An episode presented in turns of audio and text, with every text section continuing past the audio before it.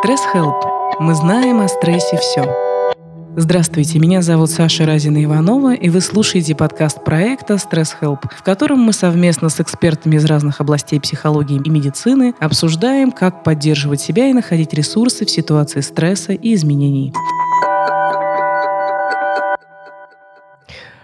Привет-привет! Сегодня со мной Марина Карасева и Лена Колмакова.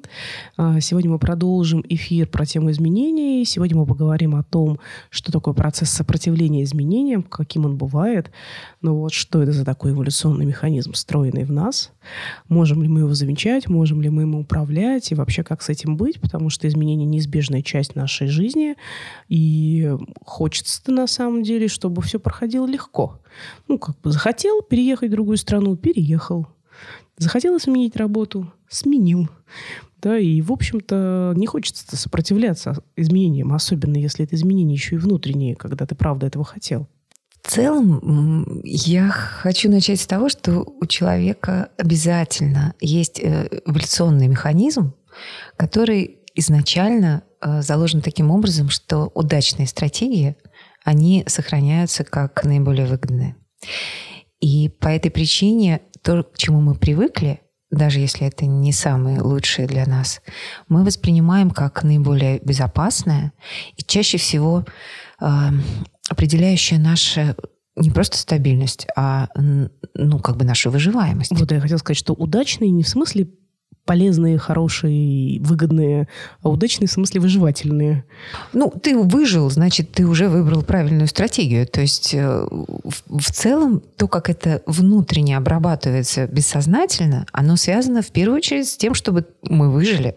Ну, достаточно примитивно, то есть. Ну, то есть, да. Если я в условиях, например, изменений глобальных, когда там, например, мы в детстве много переезжали, например, да, мне приходилось часто менять, например, школы, да, или каждый раз адаптироваться, например, к новому классу, я, например, проявляла агрессию, ну, например, сразу входила в конфликт, дралась, показывала, например, свою силу, да, и это позволило мне как-то социализироваться и адаптироваться к изменениям, то дальше я, в общем-то, и на работе буду так делать, и этот механизм будет для меня мой, органи... мой механизм адаптации, и при этом он может быть не очень эффективным, ну, там, например, не очень адекватным, да, то есть когда я там в 40 лет вхожу в конфликт сразу с хода, понимаете, да, в команду, и такая типа, а что у вас тут? за проблемы, да? как вообще так работать можете, понимаете, да? Ну, то есть можно же так входить, да, и этот механизм, то есть мы об этом, правильно? А, сопротивление возникает по той причине, что любые изменения любые, даже если они на пользу, нашим бессознательным воспринимаются как опасность. Потому что там мы еще не были. И э, кроме того, вот в тех обстоятельствах, в которых мы находимся, мы все равно ищем плюсы. Это тоже наш адаптационный механизм. И всегда мы эти плюсы находим. Поэтому, То есть когда... плюсы в том, чтобы не меняться. Плюсы в том, в чем, да, чтобы не меняться. Поэтому в тот момент, когда мы берем какое-то изменение, мы не только оставляем то, что нам не нравится, но и то, что нам нравится. То есть в любом случае у нас изменения не могут быть абсолютно позитивными. И э, как бы понимать это означает признавать ну, ценность сопротивления, которое у нас возникает. Это как раз та точка зрения, с которой можно эту ценность увидеть и, соответственно, э, справиться с этим сопротивлением. Угу. Ну и плюс тот, тот пример, который я привела, у нас есть определенные зашитые, достаточно глубинные поведенческие механизмы про то, как я адаптируюсь к изменениям, да, если эти уже изменения происходят, они, например, внешние. Да. Здесь еще очень важно то, что ты сказала про опыт, что, допустим, часто меняла школы, определенным образом входила, но это же еще про то, что у человека было много изменений. Если э, в тот момент жизни, когда он сам не выбирал свои изменения, у него этих изменений не было – то э, любые изменения в его жизни, поскольку у него просто ну, нет опыта позитивных изменений, в которых он встраивался ну, по необходимости, любые изменения будут вызывать очень сильное сопротивление. Я, как сейчас думаю, Лин, вижу, что хочешь сказать. А, я как раз сейчас задумалась, и вас тоже хочу об этом спросить. А на самом-то деле как? Это я пример-то привела, пример, да, то есть э, у меня так не было. Я вот думаю, что... А я переезжала в детстве, да, я переезжала и в другой район, и сменила несколько школ. Ну, не так, что прям много, но я меняла школы. И я вот думаю, а как я на самом деле адаптировалась, через что? Я точно помню, что я адаптировалась медленно, Ну вот, я точно помню, что и у меня это сохранилось. То есть, и когда я, например, приходила работать на работу, я, например, в течение нескольких месяцев да, могла быть вот этой в позиции наблюдателя, да, и у меня вот это качество наблюдателя в процессе изменений очень сильно ну, вот развивалось. Да, то есть вот я как бы наблюдаю за изменениями, наблюдаю за новой командой, наблюдаю за новыми, ну, за новой реальностью, и потом через творчество как-то встраивалась, обычно через творчество. Ну, там, например, а вот я умею рисовать, да, там, например, а кто еще умеет рисовать, да, например, да, вот как, как дружеские отношения выстраивались, да, либо, ну, то есть, вот, да, вот у меня прям через творчество, а у вас как, Лен, у тебя как? Слушай, я хочу сначала вернуться немножечко к, преду- к предыдущей точке, а потом, наверное, из нее выйти вот в ответ на твой вопрос. Давай. Вот, потому что э, я так понимаю, что вот этот э, основной конфликт про то, останавливаться в процессе изменений, не останавливаться, идти вперед, отходить назад, он существует, потому что э, здесь конфликтуют два базовых эволюционных механизма. Один эволюционный механизм связан с тем, что я выживаю, потому что я осваиваю окружающую среду и двигаюсь к новому, то есть я вот сам включаюсь в этот процесс изменений и осваиваю свое пространство и свою среду. А второй ровно такой же по значимости эволюционный механизм, что мне важно отвечать потребностям в безопасности. И тогда вот это новое может быть жизненно опасно для организма. Вот. И в, в месте выбора происходит конфликт вот в этой точке. Я двигаюсь вперед, ориентируясь на то, что безопасно это изучать новое, или я останавливаюсь или двигаюсь назад, ориентируясь на то, что безопасно это легче не встречаться с новым опытом. Ты знаешь, у меня сейчас такая мысль возникла. Я подписана на канал э, про животных. И там разная всякая интересная информация про животных. Есть животные же норковые, у которых всю жизнь одна норка на самом деле. И он из этой норки выныривает, там какой-то ресурс берет в реальности и обратно в норку. А есть животные, которые все время э, расширяют диапазон действий. Да, и вот, например, там кошачьи, да, они же на деревьях живут. Да, и у них как раз есть такая особенность у некоторых да, видов, что они расширяют диапазон. То есть они вот километр вокруг себя, два километра вокруг себя радиус, три километра вокруг себя. Потом, хоп, надо новое дерево осваивать, понимаешь, да? Ну, вот, а есть же норковые, ну, которые в норке живут. Они есть, но даже те, которые живут в норке, вынуждены время от времени выходить за пищей и знать, что в точке А сегодня пища есть, в точке Б, возможно, ее нет. То есть вот это вот исследовательское... Плюс хищник поселился плюс рядом. поселился рядом. Затопило норку. Да, и это исследовательское поведение обеспечивает твою выживаемость в ситуации, когда что-то случилось с норкой, например. Вот, поэтому... Есть такой механизм, это как на, на, внутри такой, вот если подумать, что ты говоришь про конфликт, что есть одна часть меня, которая хочет расширять диапазон, искать, а другая, которая хочет там вот территорию свою сохранять. И это прям вот такая вот дуальность некоторая в нас опять присутствует. Да, потому что это такая базовая-базовая совсем прошивка. Шаг вот. вперед, шаг назад. Шаг, шаг вперед, вперед, шаг, шаг назад. назад. А то, о чем ты говоришь, э, вспоминая о том, что тебе, например, помогало адаптироваться творчество, э, это, наверное, играет вот во что. Что когда мы двигаемся к чему-то новому, мы опираемся на что-то, что у нас уже точно сформировано и точно есть.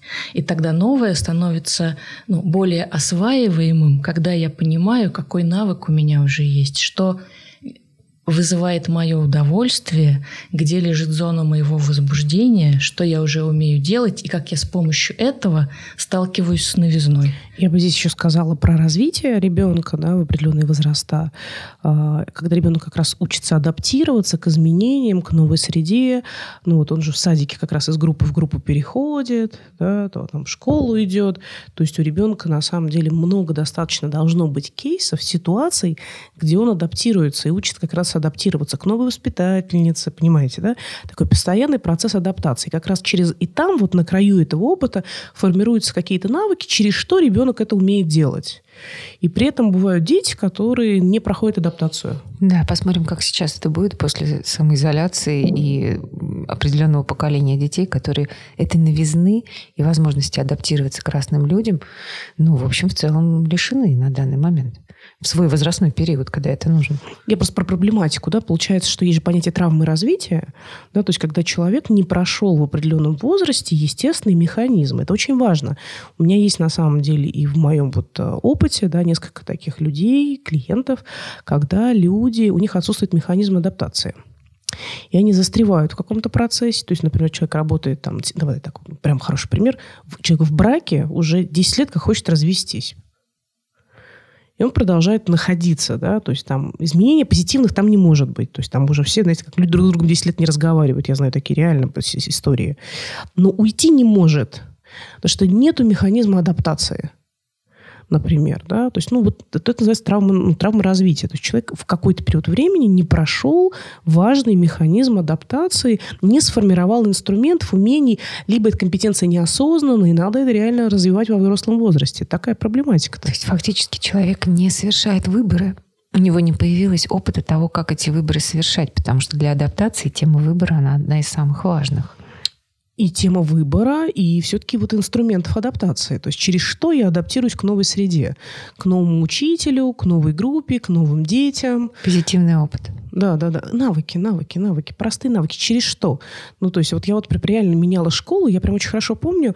Э, я мало того, что меняла школу, я еще не с 1 сентября в школу пошла. Мы переехали, и я с октября пошла.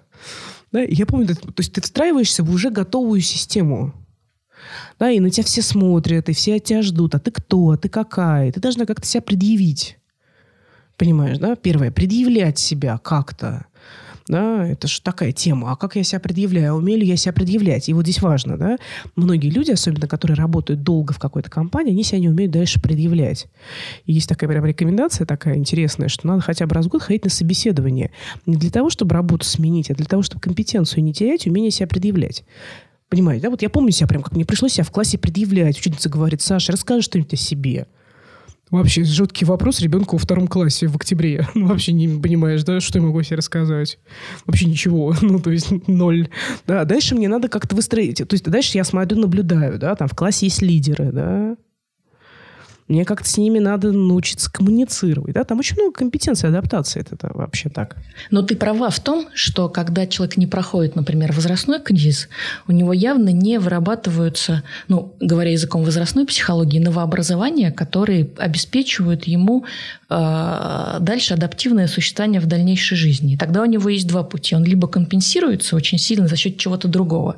Например, человек не прошел подростковый кризис и живет на, например, интроектах и правилах, которые ему ну, вписали родители, вот его жизненный сценарий, а своих собственных выборов, которые основаны на собственном опыте проживания и выбора этих правил, он не сформировал. Но ну, тогда... Ну, типа из серии, давай сейчас, что мы расшифруем, да, потому что мы так слово интроект употребили, да, там наши слушатели могут его не знать. Это некоторая идея, убеждение. Идея, установка. как правильно. Ну, то есть, например, да, там а, идея такая, что если я буду слушаться и делать все, что мне говорят, да, то меня будут принимать. Да, и дальше я, будучи взрослой барышней, например, в 37 лет, с этой идеей иду устраиваюсь на новую работу. И делаю только то, что мне говорят. А руководитель мной недоволен, потому что он ждет от меня инициативы. А я ее проявить не могу, потому что у меня есть идея про то, что со мной будет все хорошо, только если я буду делать то, что говорят. Да? Да, и таких правил заложенных очень много. Конфликтовать нельзя высказывать свое собственное мнение вредно и так далее, и так далее, и так далее. Ну, тогда, получается, любое изменение – это сумасшедший стресс, потому что он э, сталкивается с моей внутренней невозможностью действовать и адаптироваться, и искать еще и новые подходы к адаптации. Я вот сейчас про, почему-то вообще неожиданно не, думала, что будем говорить про школьный возраст и вот дошкольный. Кружки всякие, да, вот много кружков. Вот я, например, очень, я считаю, что я очень адаптивный человек. Ну вот, и у меня было много изменений в детстве. Я все время ездила в лагерь, ходила на какие-то кружки. Мне все время нужно было адаптироваться еще и к разным возрастам. То, что всегда были преподаватели, учителя, вожатые, взрослые, с которыми надо было выстраивать отношения. Еще и дети всегда были, да. И все время приходилось вот это вот тренировать компетенцию, да, через что я могу выстроить отношения. И тогда ты говоришь очень ценную вещь, потому что похоже получается, что этот навык реагировать самостоятельно и делать выбор, он очень тесно связан с богатством жизненного опыта, вот с богатством и типом ситуаций, количеством, которые я прошла. И это актуально как для детских возрастов, ну только там это проще формируется, так и для человека, который находится ну вот в нашем, во взрослом возрасте. Чем богаче поле жизни, с которым я соприкасаюсь и сталкиваюсь, тем больше я научаюсь вариациям действия в полях разного типа. Итак, давайте немножко подытожим. Да? Такой у нас разговор интересный. Вроде хотели про э, сопротивление поговорить, а вдруг про адаптацию начали. Да? Любопытно, да? потому что на самом деле, конечно, вначале идет механизм сопротивления, а потом адаптация. Давайте немножко про сопротивление откатим. Да? То есть получается, что, во-первых, у нас есть э, механизм базовый, да? любопытство, интерес к освоению нового и сохранение прежнего положения. То есть поэтому в нас изначально есть некоторый конфликт. Идти в изменения, не идти в изменения. Начнем с этого. Да? Второе. В процессе нашего воспитания мы осваиваем механизмы адаптации к изменениям. Если у человека высокая адаптивность, можно сказать, что есть люди, у которых высокая адаптивность, это дети, которых поддерживали в семье, дети, у которых было много разного опыта да, социализации успешного опыта, да, то такие люди просто быстро встраиваются, у них нет сопротивления изменениям. Например, в методологии управления изменениями есть такой термин «агенты изменений». И там описан определенный такой психологический портрет людей. Люди, которые ждут изменений, которые хотят изменений, быстро обучаются, а, легкие на подъем, да, такой описан психологический портрет человека с хорошими механизмами адаптации на самом деле. Ну, по сути, да. И при этом в процессе любых изменений мы сталкиваемся с внутренним процессом сопротивления. Это некоторая инерция, которая заложена в нас, да, такая психическая инерция. А, это инерция, знаешь, вот это вот, мне кажется, что вот как раз вот то, что ты описала, да, с одной стороны, я должна там навернуть вокруг своей норы новый километр, с другой стороны, как тепло в моей норке сегодня. И вот здесь, когда мы... То есть мы все сталкиваемся с сопротивлением, это естественный механизм, он заложен в нас, он позволяет нам сохранять себя, выжить нашему виду помог. А, в этом смысле, наверное, у женщин адаптация чуть выше, чем у мужчин. У мужчин чуть больше механизм сопротивления. Не знаю, как у ваших мужей. У тебя как у мужа высокий уровень сопротивления изменениям? Выше, чем у тебя? А, смотря по каким параметрам. Ты знаешь, ну, базово сначала выше. То есть он... Но если решил, то все. Э, нет, не так. Базово выше, новое нет. Но если решил, вот да, ты правильно сказал, если решил, что это новое зачем-то нужно, то здесь у него механизм адаптации адаптации таков, что он все мои пересилит раз в 500, э, потому что он способен последовательно и не отрываясь действовать и быть очень стабильным и стойким к неудачам. То есть он точно доведет до конца. Да, привнесем наших мужей в эфир. Ну, вот, а у моего мужчины, моего мужа механизм а, сопротивления я не сказала, что он выше или ниже моего, он немножко другой. То есть, например, а, так как я источник изменений, да, я все время какие-то изменения вбрасываю, как женщина, да, в семью, это часто именно так в семье. То есть женщина, она что-нибудь там почитала, нашла, придумала, говорит, давай, давай сделаем ремонт, давай съездим в новое место, давай пойдем вместе на заниматься танцами, вот сегодня с утра я предложила, ну вот, а позавчера я записала нас на цигун, понимаете, да, то есть все время какие-то идеи предлагают, да, такова природа женская. Ну вот, что-то вбрасываю такое. Ну вот. А дальше у него такая реакция. То есть он как бы, он как бы не отрицает, говорит, да, да, да, в принципе, можно было бы. А дальше он на какое-то время остается с этим. И только после того, как он находит какой-то смысл, да, в этом для себя, он со мной идет в этот опыт. При этом, ну, там, за там, несколько лет нашей совместной жизни были э, истории, когда он не нашел смысла, и тогда он начинает это сливать. Ну, так, то есть, то, есть, то есть он как бы мне не говорит «нет», да, то он меня же любит, как он может мне сказать «нет», да? Ну, так я шучу. Да, есть мужчины, которые могут говорить «нет». Ну вот, но вот он, он сливает тихонечко, он просто это не делает, да? Такое пассивное сопротивление. Потому что сопротивление бывает разное, тоже важно, да? Можно сопротивляться, говорить «это все говно», «это все никому не нужно», «это все бред», «это все чушь», это, ну, понимаете, да, можно активно сопротивляться и тратить много энергии, а можно сопротивляться пассивно. Забывать, обесценивать, сливаться, Изящно и гибко. Изящно и гибко делать что-то другое. Но в том, что ты сказала, есть очень один классный и интересный момент, его не стоит проскакивать. Этот момент остановки, когда мне нужно остановиться, соразмерить это с моими ценностями и смыслами, он абсолютно точно должен быть. Потому что после него я могу сделать выбор. А у тебя как в семье? А, ну, у меня, во-первых, появилось ощущение, что наши мужья чем-то похожи. Вот.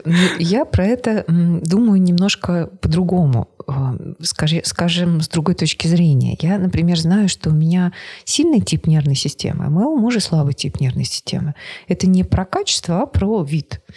И, допустим, а, в тот момент, когда нужно к чему-то приспосабливаться, привыкать, то у моего мужа у него достаточно много э, раздражения, там он э, устает, у него появляется ощущение, что он э, делает что-то ну, трудоемкое и так далее.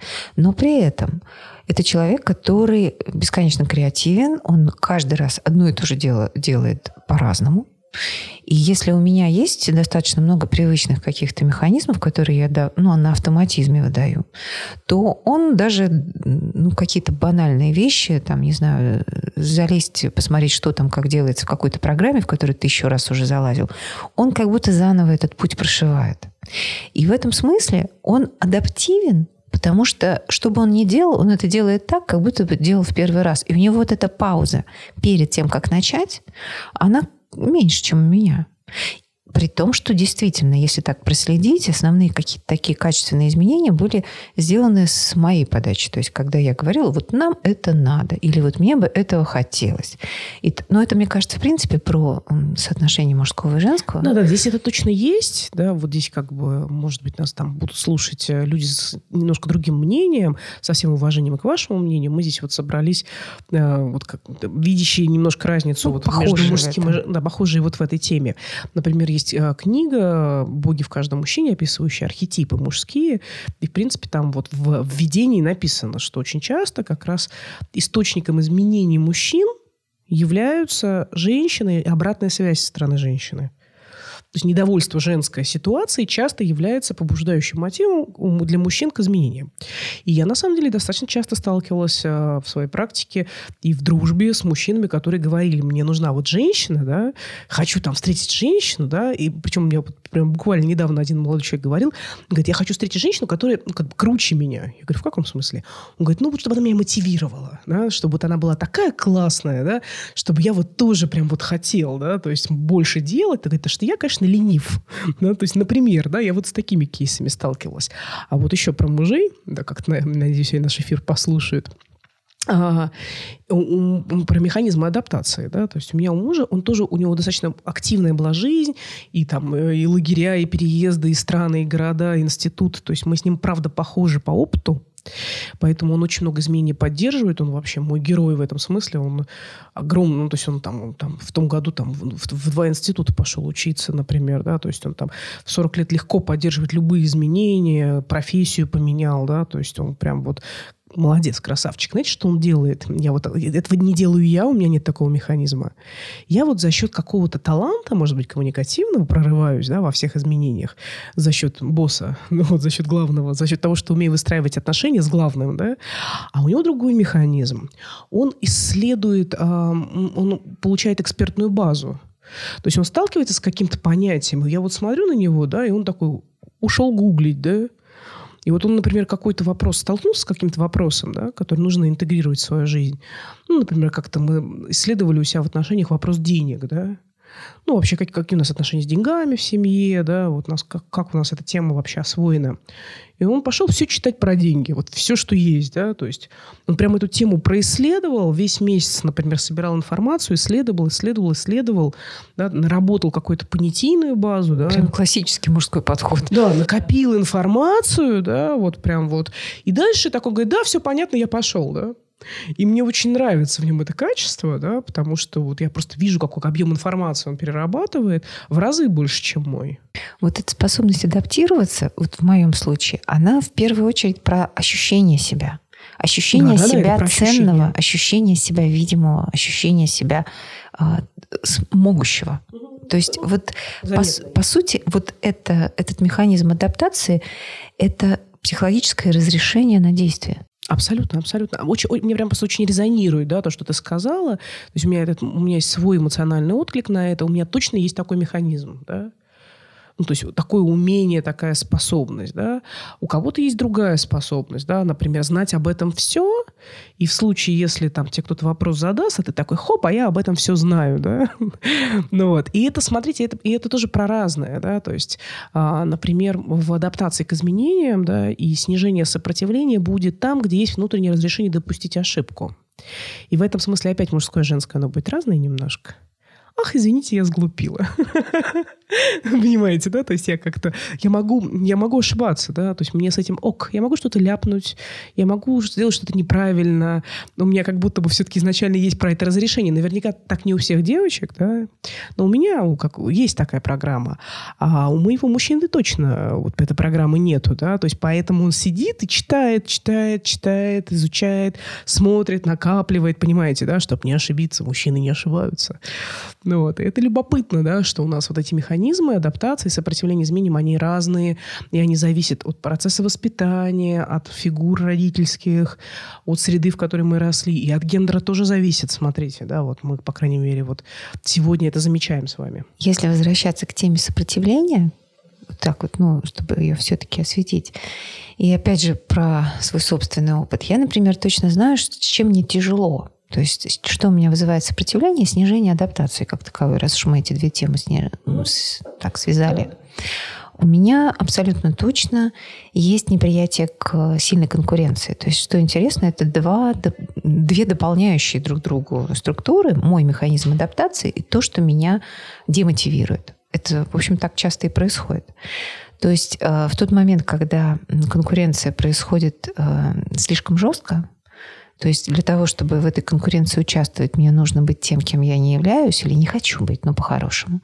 То есть когда это идет с большой агрессией, когда это идет, допустим, а, с обесцениванием, с такой вот манипулятивностью, какой-то жесткой подставой, то я просто выхожу из игры. То есть в какой-то момент я перестаю интересоваться тем, что изначально я приняла как свой интерес, а, потому что у меня идет сбой адаптации. Вот в такой манере конкуренцию я не переношу. Ты знаешь, я тоже. Я не переношу. А, более того, эм, ну, то есть я, например, если бы в классе, в школе у меня была, ну, была такая бы конкуренция, я бы нормально переносила одиночество. Ну, то есть я бы просто вот выстроила бы некоторую такую вот э, модель, типа я тогда одна сама по себе, да, и у меня был такой опыт, когда я там где-то не адаптировалась, там была жесткая конкуренция, по-моему, в танцевальном кружке, там надо было просто вообще такое делать, чтобы тебя приняли, ну вот, ну, то есть там, я так не могу, ну, я, я не умею так садиться на шпагат, ну вот, а, соответственно, я просто была там, ну, как бы внутри, но сама по себе. Да, да? и это как раз про то, что вот есть в, мех... в привычном механизме адаптации дополнительный механизм, который про наши способы выживать. То есть не просто адаптироваться, а выживать. И вот это вот в моем случае тоже уход в одиночество, потому что если мне не, мне не получается как бы по-хорошему войти в коллектив, то лучше я буду без вас. Да? То есть это на самом деле дезадаптивный способ. То есть он когда-то помогал, когда-то, когда ну, не требовалось быстрых решений, когда в той же самой школе ты мог просто приходить, потому что это твое место, твое право, и попробуй не приди, и так далее. Вот то э, в, ну, как бы уже во взрослой жизни этот механизм на самом деле не помогает. То есть он срабатывает автоматически, но так как у меня есть неприятие, я не ищу новых форм. Я не пытаюсь как-то научиться правильно конфликтовать с такими людьми, не начинаю отстаивать свою позицию какими-то другими способами. То есть получается, что в тот э, момент, когда э, срабатывает вот этот вот дополнительный механизм, это, в принципе, зона для изучения. Ты знаешь, у нас будет отдельно, мы запишем эфир про конфликты, потому что это один из видов достаточно сильного стресса, да, это коммуникативный стресс, мы об этом еще поговорим. Но ты знаешь, я вот сейчас слушаю тебя, а, я же потом оказалась в такой среде, когда мне очень, мне ну, ежедневно приходилось себя продавать, ну вот, а, как консультанта, как бизнес-тренера, да, я все время ездила на переговоры, и когда я была там еще достаточно молода, там мне было до 30 лет, и когда я приезжала на переговоры и выбирали между мной там экспертом, которому там 40 лет, то мне очень часто задавали вопрос, почему мы должны вас вас выбрать. Вот про конкуренцию, да, такую. Но мне повезло, потому что все-таки э, а, отрасль развития, и там, ну, там не надо жестко конкурировать, там нет жесткой все-таки конкуренции. Но я несколько раз все-таки попадала в кейс вот такой конкуренции. Э, и я смогла как-то через юмор э, вот все-таки это найти какой-то механизм, как конкурировать. Я, например, говорила, что нет, вы не должны меня выбирать. Вы можете меня выбрать. Вы можете меня выбрать. Не должны, но можете. Я вам разрешаю. Да, я вам разрешаю, да. То есть это можно было через такой механизм. И опять уходим во флирт, понимаешь, в поня... То есть из конкуренции во флирт, хоп, ну это понятный механизм адаптации. Лен? Но вот э, все, о чем вы говорите сейчас, и мы говорим сейчас, оно ведь про ну, одну большую, важную, очень полезную штуку. Про Гибкость. очень... Не только про гибкость, это уже потом, а сначала про очень хорошее, очень глубокое понимание себя. Когда я точно про- понимаю про себя, что вот это флирт, мой механизм адаптации. А вот это подробное исследование действительности и реальности. Это не мой механизм адаптации. Тогда я могу выбирать способ, которым я прикладываю себя к разным ситуациям. И могу понять, какие ситуации для меня более рискованные. А поскольку мы говорим, что жизнь наша сейчас очень богата разными возможностями, то как раз вот эти механизмы поз- позволяют приложить себя к тем возможностям, которые дают мне раскрыть себя очень хорошо э, и эффективно. Или не раскрывать себя там, где есть ну, очень высокие риски для вот моей адаптации, где у меня тонко. Да, и более того, может быть, и не имеет смысла. Мы вот обязательно, когда поговорим про конфликт, мы поговорим про такой конфликт ценностей, да. Потому что я, например, сталкивалась с ситуациями, когда человек попадал в среду, которая э, была, например, агрессивна, не экологична для человека. И человек воспринимал это как вызов такой. Я должен здесь адаптироваться, да, то есть это вот мой вызов такой, да, вот я здесь останусь, мне здесь плохо, но я здесь адаптируюсь. И вот здесь хорошо бы на вопрос на осознанность задать, а зачем тебе такой опыт, зачем, зачем, да? И я не, не знаю, говорила я в каком-то из эфиров или нет, повторюсь, есть личностный рост, есть профессиональный рост. Профессиональный рост – это когда мы все-таки основываемся на своем таланте и его усиливаем. А личностный рост – это когда я осваиваю то, что у меня там в слепой зоне и так далее, и так далее.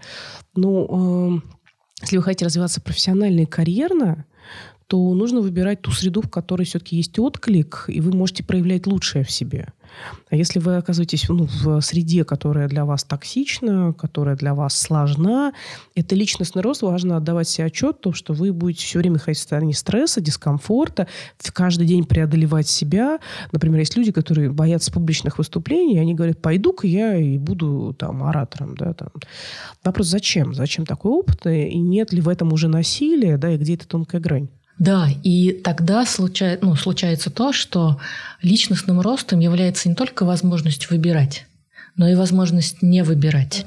Возможность отказываться без э, ну, столкновения с собственным чувством вины, самоуничижения, потому что я не пошел на эту амбразуру и не выбрал умереть, а выбрал жить. Ну, молодец. Какой молодец. Какой В молодец. какой-то момент э, отказ от общения с токсичным родственником может быть очень мощной ступенью личного роста. Потому что это же против ну, каких-то родовых программ, определенных законов, которые были изначально приняты. А мне еще хотелось сказать, что есть э, замечательный механизм адаптации, который называется лень. Потому что настоящая лень – это как раз очень креативное такое чувство. Оно позволяет выйти из... Придумать пульт для телевизора. как минимум, выйти из э, самой ситуации и быть немножко наблюдателем, быть более фантазийным, быть более расслабленным, быть э, больше погруженным в себя, чем в ситуацию. И почему я говорю настоящая лень? Потому что очень часто ленью называют уже апатию. То есть вот, такая, вот такой элемент сопротивления, когда у человека теряется смысл происходящего. И это уже совершенно другое состояние. Оно не про лень. Да, лень как такая вот инерция, да, э, лень как вот ленность, да, вот. Как пауза. Как пауза.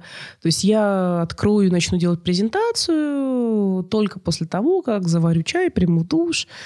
Лень торопиться, да? Ну да, потому что невозможно же быть в постоянном возбуждении и интересе относительно чего-то, относительно какой-то части Опять вопрос о безумии, да.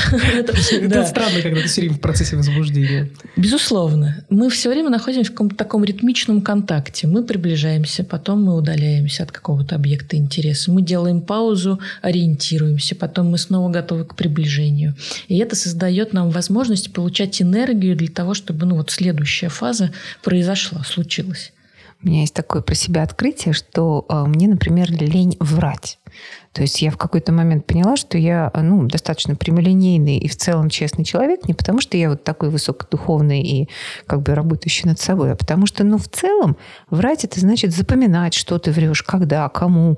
То есть каким-то... То есть это у меня был опыт, да, мне не понравилось. То есть это на самом деле очень энергоемко, и в целом, например, есть исследование мозга людей, которые, ну, такие патологические вруны, у них очень высокая активность мозга. То есть это такая степень постоянного Такой функционирования. стресс, такой стресс вообще. Да, это такой стресс. Мне он не нужен. И это, это заслуга моей лени. Я ее в себе принимаю. Вот, и давайте пофинализируем. У нас это прям эфир будет длинный такой. А, про сопротивление. Да? Сопротивление – это естественный механизм, а, который происходит, ну, как включается перед адаптацией. То есть прежде чем мы начнем адаптироваться к изменениям, учиться, применять разные стратегии, флиртовать, читать и все остальное, у нас вначале включается механизм сопротивления. Он может быть длительный, он может быть короткий, он может быть осознаваемый, он может быть не очень осознаваемый. А, этот механизм проходит в несколько фаз. Первая фаза а, – это отрицание изменений, необходимости изменения, когда вам врач, например, говорит, вам нужно пересмотреть пищу, а вот у меня сейчас в последнее время тренд какой-то, видимо. А, многие врачи рекомендовали отказаться от молочки ну, там, глютен, молочка и так далее, от молочки. И прямо у меня вот в моем окружении появились страдания о сыре. Это новый вид страданий, да, то есть, ну как, я же так люблю сыр, я жить не могу. Прям люди говорят, я жить не могу без сыра, да, то есть люди начинают страдать по сыру, понимаете, да, так же как героиновая ломка такая, да, сырная. Так же, сырная. ломка, да, так же как, например, а, люди, когда у нас запретили путешествовать, ну, пандемия началась, да, были страдания по путешествиям, да, помните, как было в Италии, и у меня, кстати, это было, я прям страдала, да, на эту тему. Это механизм сопротивления изменениям, он вначале включается как отрицание необходимости изменений с масками эта история, помните, да, сколько всяких было приколов. И тут, кстати, вот интересно, что вот это отрицание, оно же дальше вызывает злость, на самом деле, на необходимость к, э, к изменениям, да, и если это еще не совпало с моей внутренней потребностью в изменениях, появляется эта энергия злости, она может по-разному реализовываться. Вот, например, если это мое индивидуальное сопротивление, да, там, например, врач мне сказал не есть молоко, да, я такая, блин, все врачи вообще плохие, да, и вообще, как, да, а смысл тогда жить, если не есть сыр, да, ну, дальше можно вот выдавать эту энергию, да, вот в каком-то таком вот виде. Это одна история. А есть механизмы группового сопротивления, когда, например, в команде случается какое-то изменение глобальное, и тогда люди начинают объединяться в коалиции в различные. А, например, это знаете, где еще в личной жизни проявлено? В семье, когда, например, а, мама, например, говорит, что все, меня задолбало то, как мы живем, посуда грязная, тра-та-там, тра-та-там, ну, хочу, чтобы дома была чистота, начинает какой-то там вот предлагать какие-то изменения в сторону порядка, например, да? Причем для всех окружающих. Для всех окружающих, да. Ну, потому что у нее есть некоторая потребность в чистоте, понимаете, она начинает... А самой делать уже надоело. Да, самой делать надоело. Понимаешь, она как бы хочет изменений, она не хочет это делать. Близко, да, видимо. Попала я. Я думаю, всем попала сейчас я. Ну вот. И в это время муж с детьми начинает объединяться в маленькую группку, дивер, диверсионную, которые начинают делать, ну, говорить, что мама безумная. Ну, то есть Понимаете, да, что, что с мамой что-то не так, понимаете, да, то есть она инициатор изменений, у нее есть, с этим какая-то потребность своя, им эта потребность вообще ни о чем. Им нормально, что джинсы валяются на полу, немытая посуда. Им вообще с этим нормально. Ну, просто нормально, да? То есть, как бы, это не является для них триггером. Ну, вот, соответственно, она это изменение таким образом транслирует, эту потребность, через агрессию, например, через конфликт, через недовольство, да, и тоже нормально. Почему нет? Конфликты есть в нашей жизни. Ну, вот, и они, как маленькая группа, объединяются против нее и начинают обесценивать ее потребность. И говорить, ну, слушайте, ну, это, наверное, там с мамой что-то не так, наверное, устала, наверное, да, или там, наверное, маме надо что-нибудь подарить, чтобы она перестала нам это говорить, да, или эти изменения для видимости на некоторое время поддерживаются, чтобы снизить градус, там, неделю они убирают за собой вещи, потом откатывают назад, понимаете, да? Это механизм сопротивления как раз. Он вот здесь работает. А, механизм, а, механизм сопротивления а, проявляется в некоторых поведенческих таких аспектах. Это обесценивание. То есть с мамой что-то не так, да, да, там, с, с руководителем, который хочет изменить что-то не так, с клиентом, которому не нравится наш продукт, что-то не так, Понимаете, да? С теми людьми, кто придумал маски, что-то не так.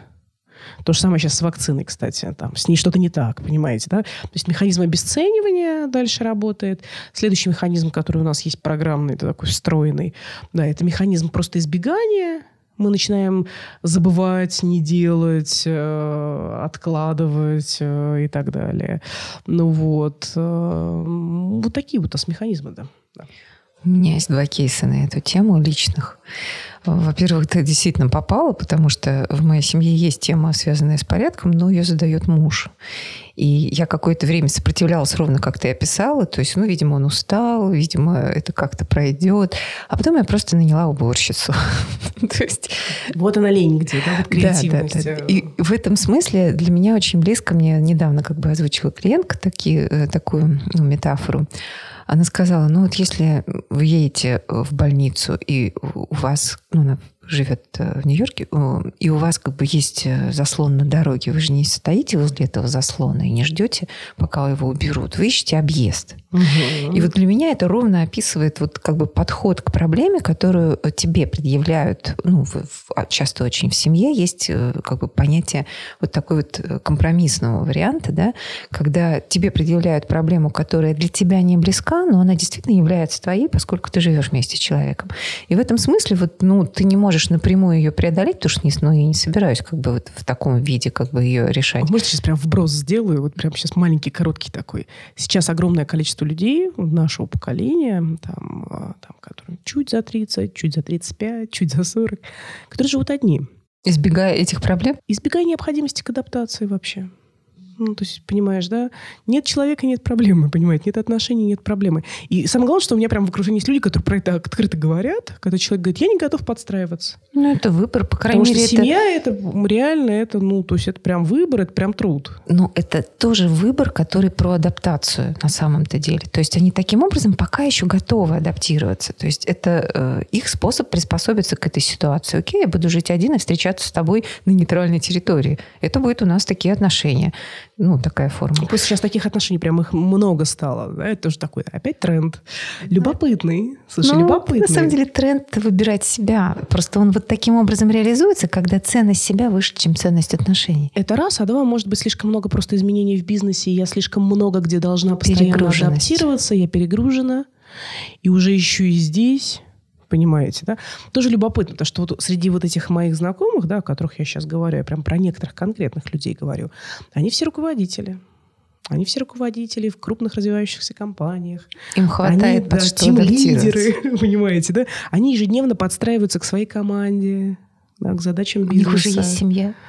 Ну, ну да, ну, в общем-то. Но в этом смысле не нужно реализовывать никакую другую потребность. Этого достаточно. Моя либо потребность там, либо в безопасности много, да. Да, никак не страдает от того, что я встречаюсь на нейтральной территории или время от времени встречаюсь себя, а не живу постоянно, не нуждаюсь в этой подпитке. Тут скорее ну, такая общественная тенденция, как раз потому, что семья перестала быть тем фактором, который э, обеспечивает людям безопасность в жизни. Это да, это сто процентов. Я еще хочу рассказать второй вот как бы кейс свой. Э, он связан с прививкой. Дело в том, что до того, как э, я привелась, я была как раз человеком, который говорил, нет, я буду последний. Вот как бы меня будут отыскивать где-то там по подворотням, и я буду отбиваться. Привьют насильно, да? да? Ну, просто у меня действительно есть э, опыт с прививками, который мне не ок. Угу. И э, в тот момент, когда у меня муж вначале привился, я поняла, что он выжил. ну, как бы, видимо, бессознательно для меня это был знак качества. У него появились антитела. Вот. А потом э, стали появляться риски, связанные с тем, что а вдруг все-таки введут запрет на, допустим, перелеты тем людям, у которых не просто нету на данный момент коронавируса, а нет антител, или там нет у них определенной прививки, как сейчас выяснилось, еще в какие-то страны есть вероятность будут пускать только тех, кто привит правильной прививкой для той страны. Ну и так далее. То есть я на эту тему начала читать, начала думать, начала, естественно, нервничать. Как я сейчас понимаю, это тот самый пример, когда изменения вначале происходят внутри, потому что Созревание такое. Да, произошло так, что я в какой-то момент просто взяла, записалась и на следующий день привелась. Это было там 4 декабря. И для меня это было настолько странно, то есть я все еще думаю о том, что прививка это зло, и я точно ее делать не буду, но я это делаю. А еще, смотрите, про коллективное, да? Ну, то есть мы уже ходим в масочках, мы уже адаптировались, да? Нормально же ходите? А я даже прям мне теперь нравится зима, холодно, минус 20 тепло в маске. Хорошо да? дышится. Да, в маске теплее, чем без маски оказалось, да, например, да, то есть мы уже воспринимаем маску как норму, да. Но вот то же самое волна с прививками, волна сопротивления сейчас еще пока идет э, в соцсетях там э, про всякие мутации, приколы там всякие, про что-то там отвалилось, да. Все равно уже, видишь, начинаем делать. Я в своей жизни вообще прививки, по-моему, никогда не делала, только в детстве. И то я вот тоже уже собираюсь на днях сделать, да. Пообщалась с врачами, поговорила, они мне рассказали там про то, из чего прививка сделана. Я такая, окей, хорошо. Да, я, я тоже вначале узнала про то, как она сделана. Это действительно добавляет вот эту безопасности. Но я просто хочу сказать, что есть на самом деле период, когда изменения начинаются не с внешних и даже не с внутренних решений, а просто ты оказываешься внутри этих событий. И в этот момент, как бы, ну, самое правильное, я просто уже знаю себя в этих состояниях, я просто разрешаю себе делать то, что я делаю. Я просто понимаю, что меня вот волной несет. Разрешаешь Нет. себе сопротивляться? Нет, я разрешаю себе э, вот это сопротивление погасить. То есть, э, когда идет конфликт, что, с одной стороны, я точно знаю, что прививки зло, но я это делаю, это на самом деле очень стрессово, потому что я самоубийца. То есть я в этот момент делаю то, что мне делать точно нельзя, и я сама про это так знаю. И вот в этот момент есть выбор. Либо погасить одно, либо погасить другое. Так как у меня есть хороший опыт того, что в таких состояниях обычно я все-таки бессознательно выбираю в свою пользу, ну, я себе доверяю, что раз это происходит, значит, есть что-то, что я сознательно еще просто не знаю. Угу. То я себя отпустила, я очень сильно перетрусила, я нервничала всю дорогу, пока эту прививку мне делали, я отслеживала свое состояние. Но, тем не менее, а я вот вышла в этого наблюдателя внутреннего, и я могу сказать, что в очередной раз это была история про успех, потому что сейчас у меня уже была вторая прививка, после второй прививки прошло три недели, вчера я сдала анализы, сегодня с утра я выяснила, что у меня 98 антител.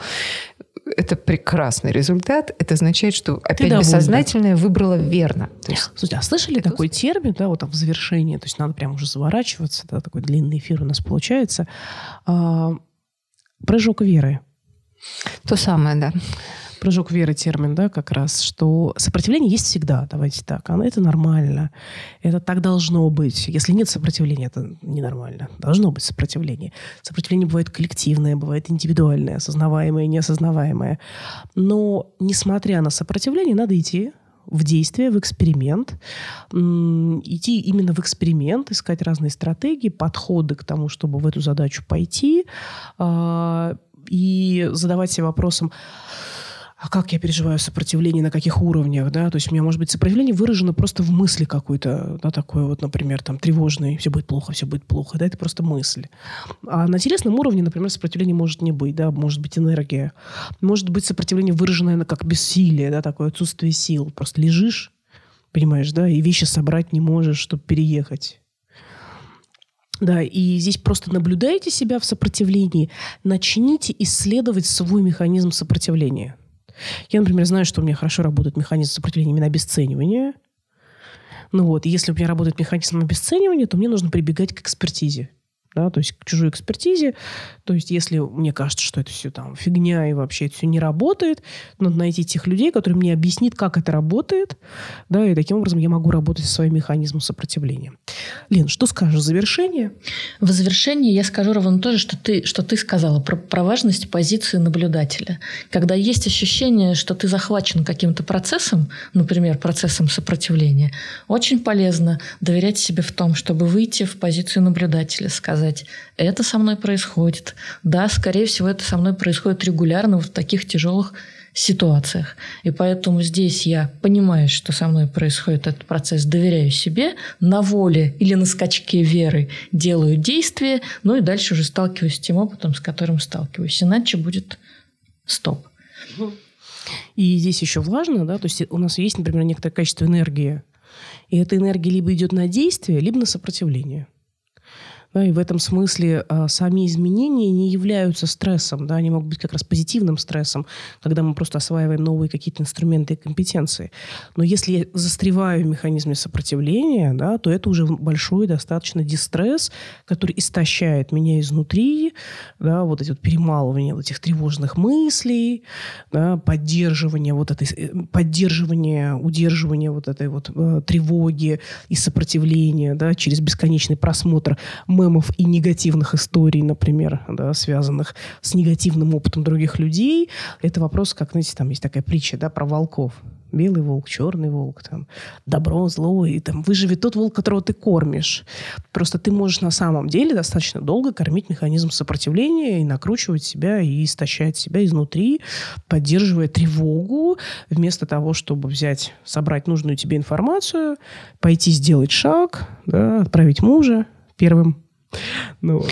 Мне ближе вариант, когда оба волка не, не умирают никогда, потому что они ну, такие архетипические, бессмертные. Просто один сильнее тот, которого кормишь. Потому что без механизма сопротивления не будет правильной адаптации. Конечно, конечно. Не выживешь.